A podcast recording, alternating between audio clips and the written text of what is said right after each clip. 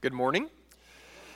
It's good to be with you. Lauren and I were uh, blessed to spend last week with the girls in Angel Fire and sledding and tubing, and none of us got hurt, so we're really thankful for that. I, I especially was concerned uh, that I might do something and have to be using crutches this morning, but it was good. I hope your spring break was a blessing. I hope it was at least a break of some kind, even if you didn't get to go anywhere. Uh, but it's always a, homecoming on Sunday mornings uh, and a blessing to be able to come to this place, as Keith talked about, where none of us, as much as we might want, um, none of us has veto power, that that rests with God and with Jesus and the Holy Spirit. And the thing about them is they almost always, always want welcome to be the way that people encounter transformation. Welcome, uh, not lecture, not threat, but welcome. And the question is do we really trust that that's how change happens?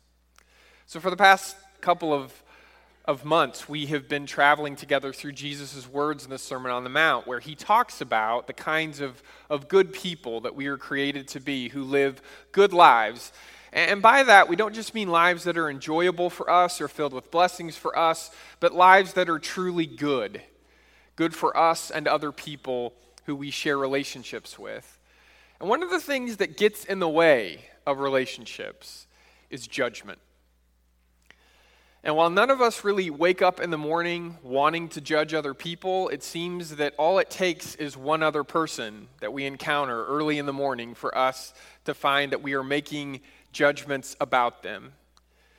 And while we may think that we can keep those judgments hidden from that other person, it seems to me that I know when you're judging me, and you know when I'm judging you. And it starts to create space between us, a space where distrust and misunderstanding start to creep in. And before we know it, not only are we struggling to understand one another, but we're struggling to, to to care about the other person, to see the other person as somebody who is a, a dearly loved child of God. Growing up with, uh, with two little girls in my house, growing up as a parent, I have found that I don't usually get to choose what's on our television. And one of the things I find myself often doing is sitting through a, a movie that's animated and the main character is a young woman. And and she's finding out who she is or she's she's being called into a journey or a quest. And I don't always watch these movies with my full attention because I'm mainly sitting there on the couch with Riley or Reese and I just want to spend time with them and they want to watch this movie so I kind of halfway watch it together with them and when, when Riley was four, one of her favorite movies that we watched over and over and over again was called Brave which was ironic because there were a couple of scary bears in it, and Riley wasn't actually brave enough to watch Brave without hiding behind me. And if you're hiding behind me to keep you safe, you don't have a lot of choices, right? And so we, we would watch this movie. I would halfway watch it, and, but, but that's all it would take for me to start to notice the, the theme because it's, it's you, you can't miss it. It's mainly a movie that's about this teenage daughter and her mother and the tension that starts to grow between them as she becomes her own young woman. And what basically you start to realize is that this movie's trying to say look, we all have people in our lives whom we love very much that we would, we would give anything to magically change. But what actually needs to change is how we see them.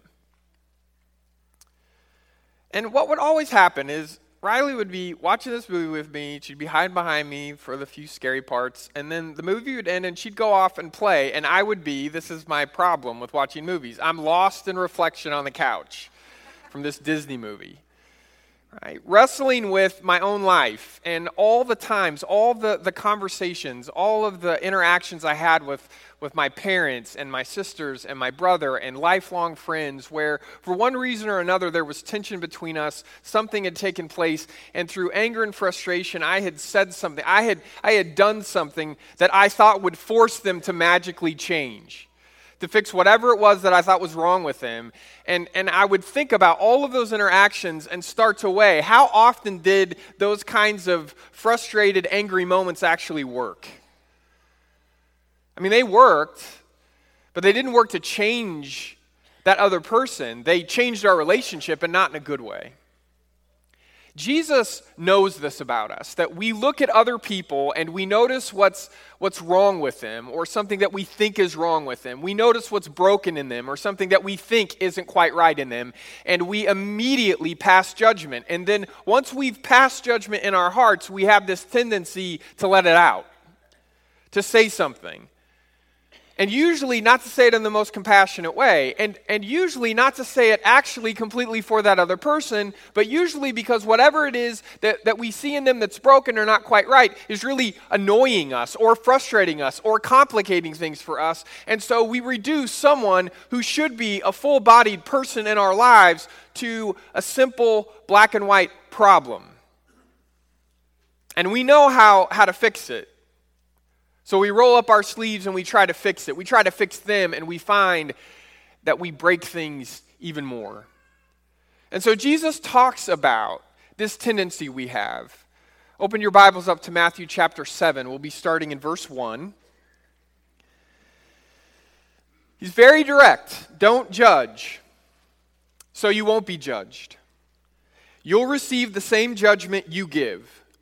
Whatever you deal out, will be dealt out to you. Why do you see the splinter that's in your brother's or sister's eye, but don't notice the log in your own eye? How can you say to your brother or sister, Here, here, let me take that splinter out of your eye when there's a log in your eye? You deceive yourself. First, take the log out of your eye, and then you'll see clearly to take the splinter out of your brother's or sister's eye.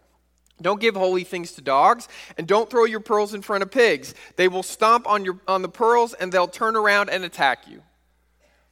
Ask, and you will receive. Search, and you will find. Knock, and the door will be open to you. For everyone who asks receives, whoever seeks finds, and to everyone who knocks, the door is opened. Who among you will give your children a stone when they ask for bread, or give them a snake when they ask for fish? If you who are evil know how to give good gifts to your children, how much more will your heavenly Father give good gifts to those who ask him? Therefore, you should treat people in the same way that you want people to treat you. This is the law and the prophets. Now, it's clear from the start that Jesus is trying to get us to take ourselves less seriously. He's trying to get us to laugh at ourselves with a ridiculous image. It's this person, well intentioned, who's trying to remove a small splinter from somebody else while they've got a downed telephone pole across their back, actually coming out of their head. Right? You're supposed to laugh at the ridiculous, ridiculousness of that image because it's exactly what Jesus thinks we're doing without knowing it. That if we saw it for what it was, we would laugh about it and we would stop we would act differently. We would interact differently with the people in our lives that we think we're trying to help. That the eyes of our hearts determine far more of what we see than the eyes that we have in our heads. This is something that is repeated over and over in Scripture. That your spiritual eyes are more powerful to you than your physical eyes. That, that you need to see the truth, and you see that with your spirit, with your heart, with your soul. And Jesus says that that the thing you've got to be careful with is that when it comes to your spiritual eyes, you don't have 2020 vision. You want to pretend you do, but you don't. You, you see things as you believe them to be, and yet you've got to have the humility to know that it's, it's you who's seeing those things, and you're not perfect. You're not standing in a perfect place and you certainly don't have perfect understanding. And so you look out at the world, you look out at other people, and you see them, but you don't see the whole truth about them. That this side of heaven, you'll never see the whole truth about them. C.S. Lewis says at one point that, that this is somewhat a mixed blessing because if we were able to see everyone else the way they truly are, we would see the glory and the goodness that God has given them, and it would be so beautiful and so overwhelming, we would be tempted to fall down and worship. That's how beautiful people's souls are when we see them the way they're supposed to be seen, when we see them the way Jesus always sees them, the way Jesus always sees you, the way Jesus always sees me. This person of limitless value this person of unexpected goodness, this person whose life is defined not through their performance or through their success or even through their failures, but a life that is defined simply because God says, I love you enough to send my own son to give his life for you. That's how much every single person you will ever encounter is worth. And yet I don't I don't believe that we always see that truth. In fact, not only do we not see that truth, I think there are times that you and I do things to cover up that truth from ourselves. And one of the ways we do that is by not looking, by not seeing all that we could see if we would take the time. If, if we would allow God to lead us and how we view other people. Know, there are times that I'm pretty convinced that the splinter that you and I see in someone else's life, actually, if we trace it back, it comes from that rough wooden beam we're dragging through our life. There are many times that if it's a family member or if it's a friend, if it's somebody you know well, well, not only does that give you an advantage to see all of their faults and all of their mistakes and all the places they've messed up. In other words, not only do you know where all their splinters are, some of those splinters belong to you. And the question is, how are we going to not only tell that truth about ourselves and about that other person, but how are we going to let that truth shape how we treat them, shape how we interact with them? I, don't know why we're this way. I, I don't know what it is about us that causes us to be more tempted to compare ourselves to somebody else than to encounter them and all of their fullness in, in the things that make them amazing and beautiful, and the things that they're struggling with, the things that they want to hide because they're embarrassed by. I don't know what it is that, that leads us to be people who often are more tempted to, to compete with other people than to care for them. Now, I'm sure people have written books on it, but there's no way that they fully understood all the reasons for why we tend to be so self focused and self interested it's all depressingly predictable, and it's the way it is. And I think it's the beginning place. It's, it's the admission, it's the confession that you and I have to make that, that for whatever reasons, you and I, we tend to compete and compare. And once we've kind of gotten good at competing and comparing, we graduate to condemning. Right? Because it's not enough after a while to just compare and compete. At some point, we have to decide we're better than somebody that we're looking at, somebody that we're living with. we do that first in our hearts, and then eventually it, it finds its way out of our hearts into our words and into our actions. We condemn people, people who are different from us, people who disagree with us, people who have different value systems than we do. And the short of it is, at some point, we, we just get to the place where we're really good at condemning people who are broken in ways that are different from our own brokenness. Right? We, we, we don't want to talk about our brokenness. We don't want to focus on that. We don't want anyone else to, to see that. But we're, we're really good at condemning people who are broken in ways that we don't relate to. When Jesus tells us to not judge, he, he isn't exactly telling us to, to pretend we don't see what's wrong. He's, he's not asking us to suspend our logic. He's, he's not saying that you and I can get to a place where we never notice the bad in another person. There are times in Jesus' life and ministry, if, if you've studied the Bible much, if you've read the Gospels, you know this. Jesus himself separates groups of people at times when he's talking about them. He'll say that there are people who are serious about following him and his example, and then there are pretenders, there are hypocrites right? He sees and declares that there's a difference between people. He makes a judgment call. I, don't think Jesus is saying that you're supposed to get to the place where you don't notice the differences between people, where you never make any kind of judgment call. He's, he's not asking you to close your eyes when you try to really see me.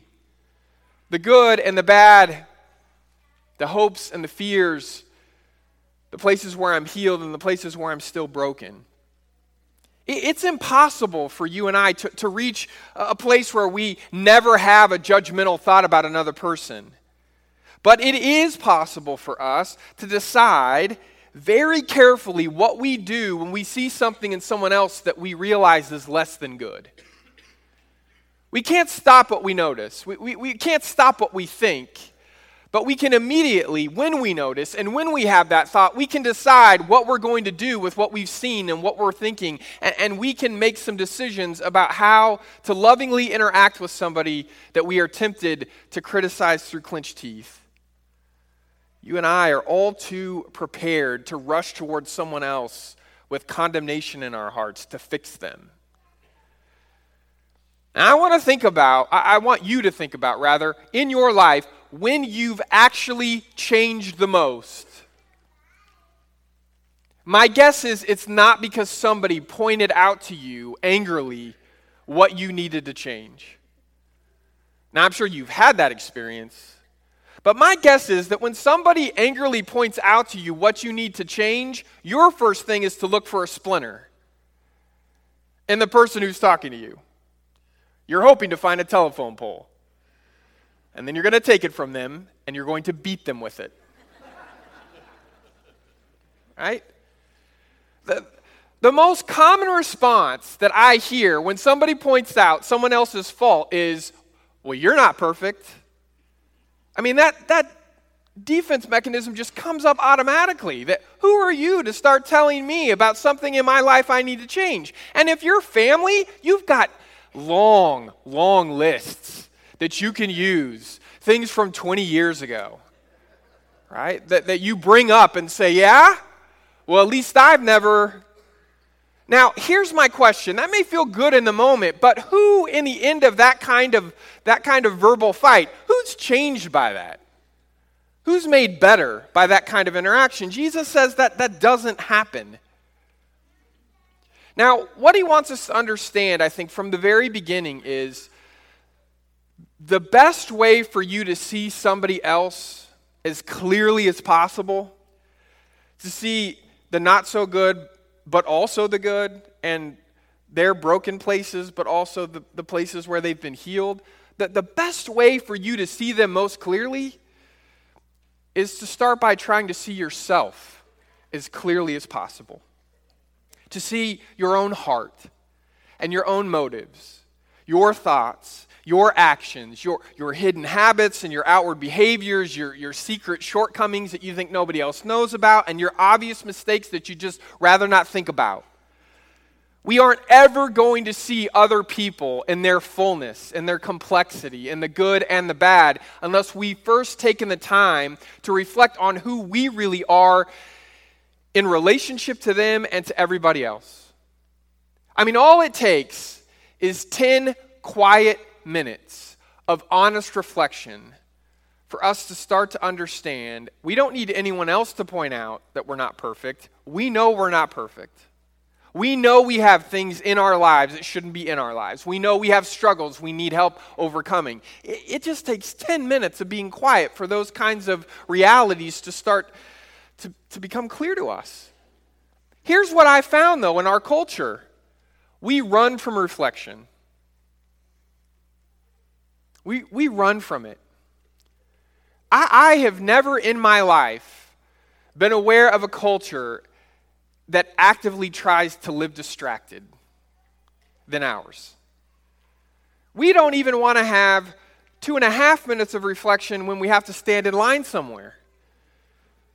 The second we find ourselves in a quiet place, we have a thousand things we can turn on and look at and pay attention to and read or listen to so we don't have to listen to our hearts. That bill will come due.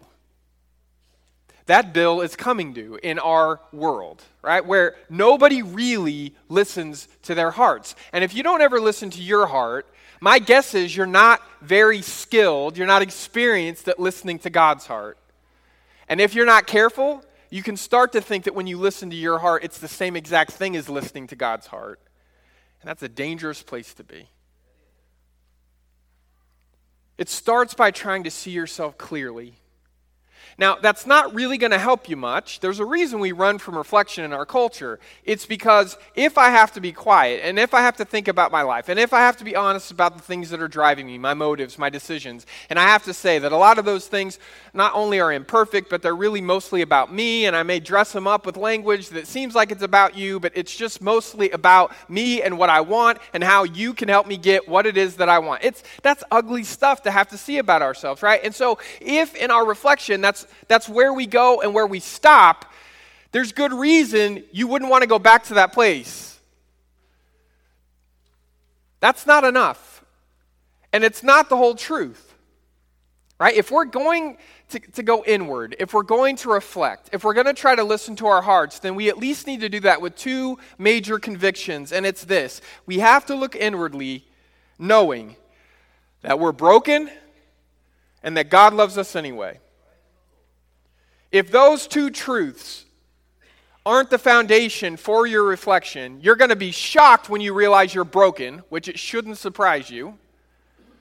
And then when you find out you're broken, you're going to try to spin it. You're going to hide it. You're going to cover it up. You're going to decide maybe it's not a, a, a, thing that you need to worry about, a struggle that you need to overcome. Before you get quiet, before you start to, to see yourself clearly, you just need to know you're broken and God loves you anyway. And that's a really important thing because it's God's unconditional love that's the only thing that's strong enough to unbreak you.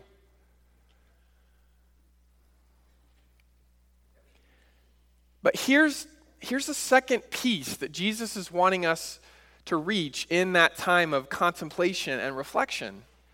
It's not just how we're supposed to see ourselves, it's how I'm supposed to see you, it's how you're supposed to see me. Everybody in your life, here's three things you can know they're broken, God loves them anyway, and God expects you to love them anyway. You don't need to waste time asking whether or not you should love somebody. We ought to be spending time figuring out how to love the people who are difficult to love. Not writing escape clauses, not becoming the very hypocrites that Jesus talks about in his ministry, where he says, you know, you know how to look like you're following me, but you're finding ways to, to have that be an appearance thing. It's, it's only skin deep. You're not actually trying to follow me. Jesus says, we're broken. God loves us anyway. And if we're going to be Christ followers, we automatically have to figure out how to love other people anyway.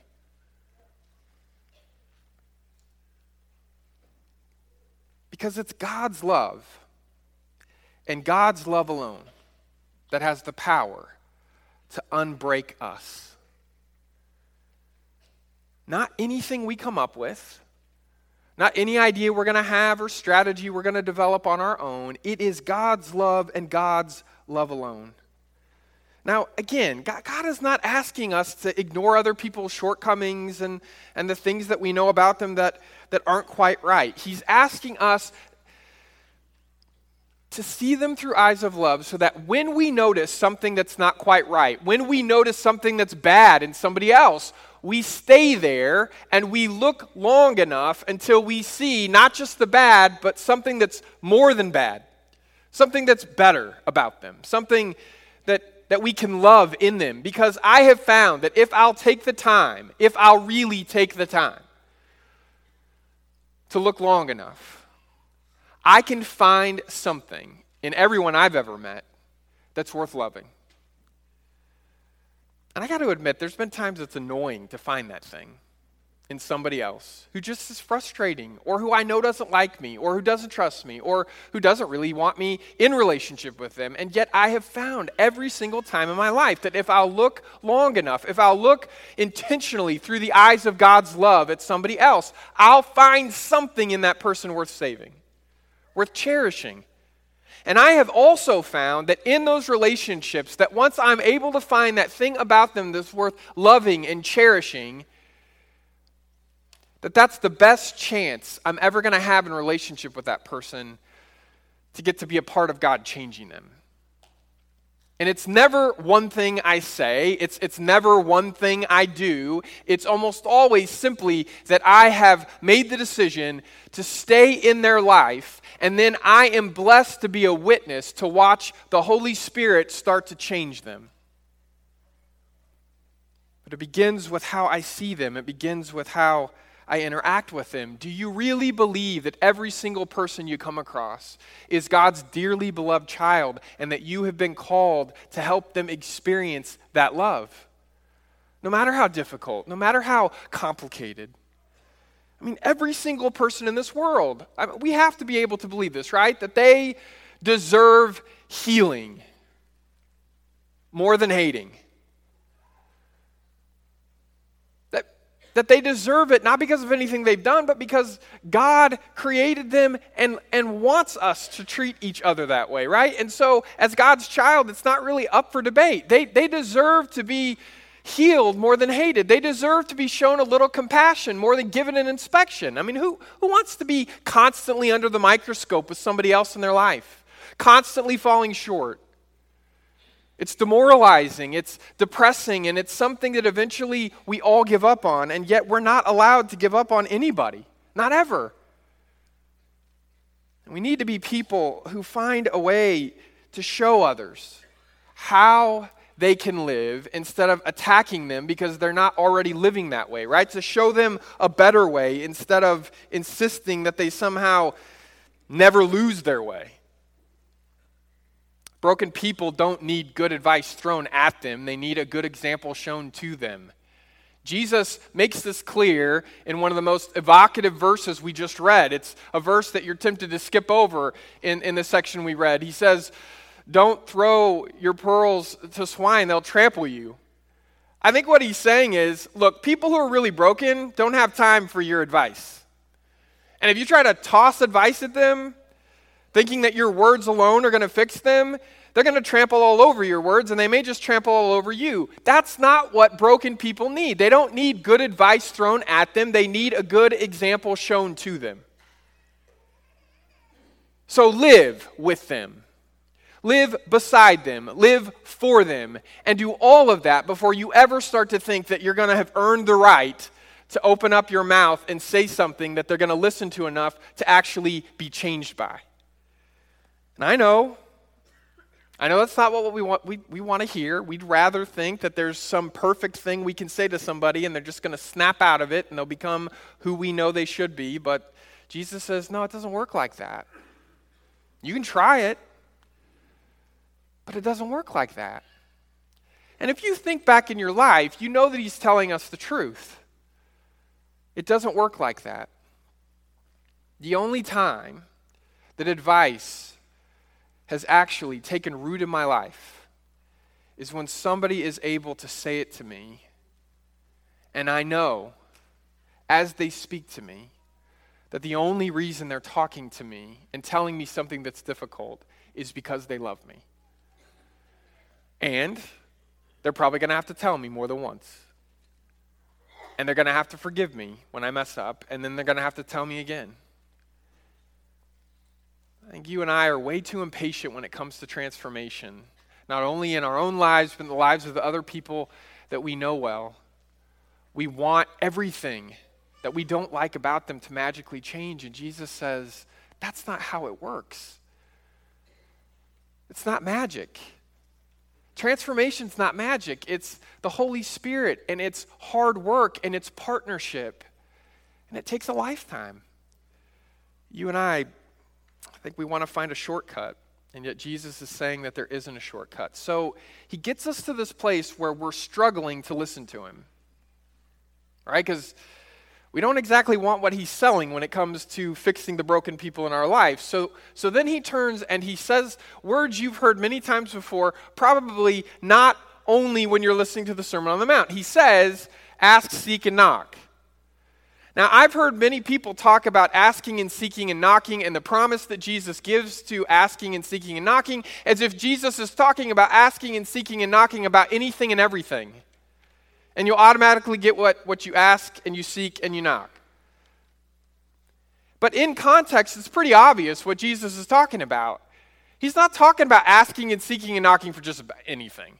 He's saying, what happens when you get to that place with somebody you love where you see the splinter, you see the struggle, you see the brokenness, and you don't know what to do because you can't just throw advice at them. You've tried that and it hasn't worked. In fact, they've thrown your own words back in your face. What do you do then? Well, then you pray. You ask and you seek and you knock. Not for, for, anything. You're asking and you're seeking and you're knocking for an answer because you love somebody else and you don't know what else to do. And when you ask and you seek and you knock for the sake of somebody else, God always answers that prayer in the affirmative. God always says yes. God always helps. When you ask God, please give me the insight to help somebody else. Jesus promises us that when we ask and seek and knock for someone else's sake, God always gives us what we need. But it's hard. It's, it's difficult. For years, I, I watched as my parents kept being good to my younger sisters, Rachel and Jenny, as they made really bad choices. And not just once, but over and over and over again. And I distinctly remember telling my parents that, that they were crazy to keep trying to help my sisters because I was the older brother, both in my own life and in the parable of the lost brother, right? The lost son. I, I was the older brother, and I was angry because I watched my parents keep hoping my sisters would come to their senses and see the light and come back to us and come back to their faith, back to God, back to church, and yet over and over and over again. They would set my parents up, they'd do a little thing halfway decent, and then they'd turn around and ruin it again. And I, I just kept getting so frustrated. And I got to the place where I was not just seeing my sisters for who they were, I, I was really good at seeing all the things about my sisters that drove me crazy, all the bad things. And I got really good at listing them. Paul knows what he's talking about when he says love sees no record of wrong, right? Keeps no record of wrong. I was keeping really detailed notes. And I kept having this fantasy conversation with my sisters where I would just talk about all the things that were wrong with them. And they would say, Jared, thank you so much for pointing all that out. We just didn't see it before. You're such a good brother. We'll be home and it'll all be okay. But because that was never happening, instead, what I do is helpfully call my parents and berate them for being good to my sisters. And list all the things that were wrong and say, not only are they being bad daughters, but I'm not sure that what you're doing is the best parenting. Because again, I'm just God's gift to my family, right? That's what I'm thinking.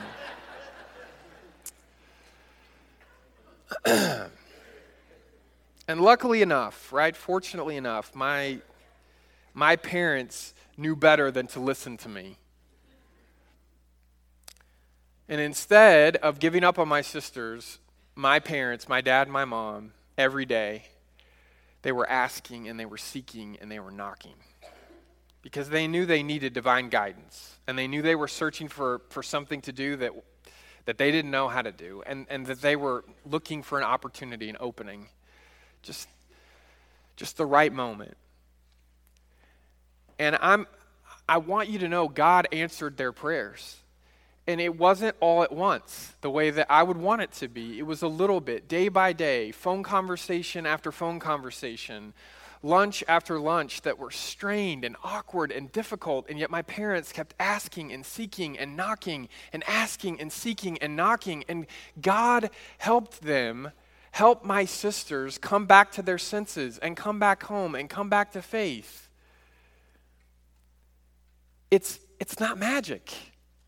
We want it to be magic, but it's not. It's the Holy Spirit and it's Christ and it's God our Father working in us and through us and us being willing to partner. And we, ha- we have we have many things we can do. It's not like we're helpless in this. It's not like we're supposed to be doing nothing. It's just that we're supposed to be always partnering with God, not trying to do this on our own and not trying to look at somebody else and reduce them to their problems and then try to solve those problems. It's that we believe that transformation takes place in the embrace of God's unconditional love, that it is only that love that's strong enough to unbreak us and all the people in our lives that we love.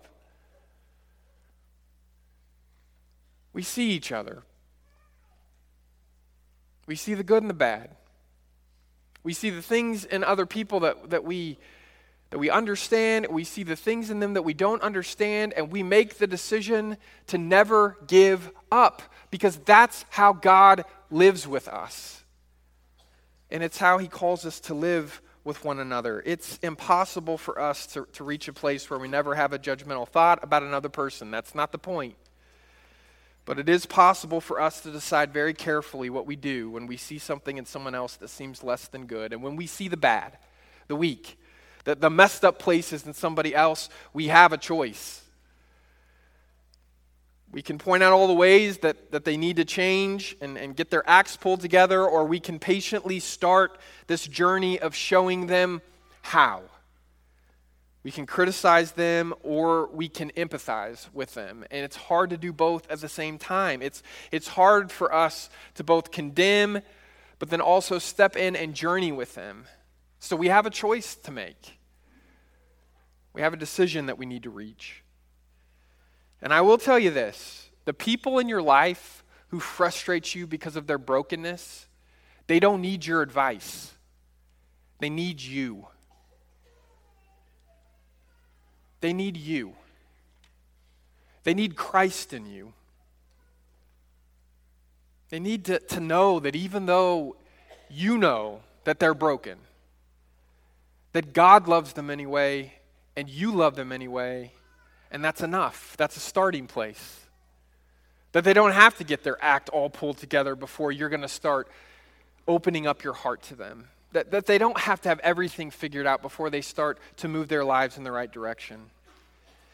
Jesus closes these words to us by reminding us that if we want to make everything as simple as possible when it comes to how we were created to live the good life and live it together, it's that we should treat other people the way we want to be treated. And of all the, the amazing things that Jesus manages to say in, in these chapters in Matthew, this Sermon on the Mount, the one that has really transcended Scripture itself, are the closing words of advice he gives to us here. Where he says, Look, if you're wondering what you should do, if you're praying, if you're asking and seeking and knocking and, and, and seeking out what it is that God wants you to do for somebody else, here's a, here's a decent place to start. Just treat them the way you'd want to be treated. Now, again, in this context, I don't think that means just all the time in any way, although that works really well. I think what Jesus is specifically trying to say is when you've messed up and you know it, how do you want somebody to treat you? When you're broken and you're struggling and you know it, how do you want somebody to treat you? How do you wish the story would go? Whatever it is that you, you'd want somebody to do for you, do that for somebody else in your life who's struggling, who's broken, and who knows it, and who needs somebody to be the living expression of grace. Brothers and sisters, it's not enough for us to talk about grace and define grace and, and describe grace and, and be experts in grace. We are created to be living expressions of grace that other people get to encounter. Treat other people the way you want to be treated. We don't do this because we're just that good. We do this because our Heavenly Father is that good and He has told us this is what it means to be His children. We're going to sing together now, and as we do, we'll have some shepherds and their wives available for prayer and conversation just outside of these double doors. They're there to receive you, to talk with you, to be community to you. And so if you any, have any reason at all that you'd like to talk with a Christian couple about our church, about your relationship to God, about your relationship to other people, they're there for you. Go to them as together we stand and sing.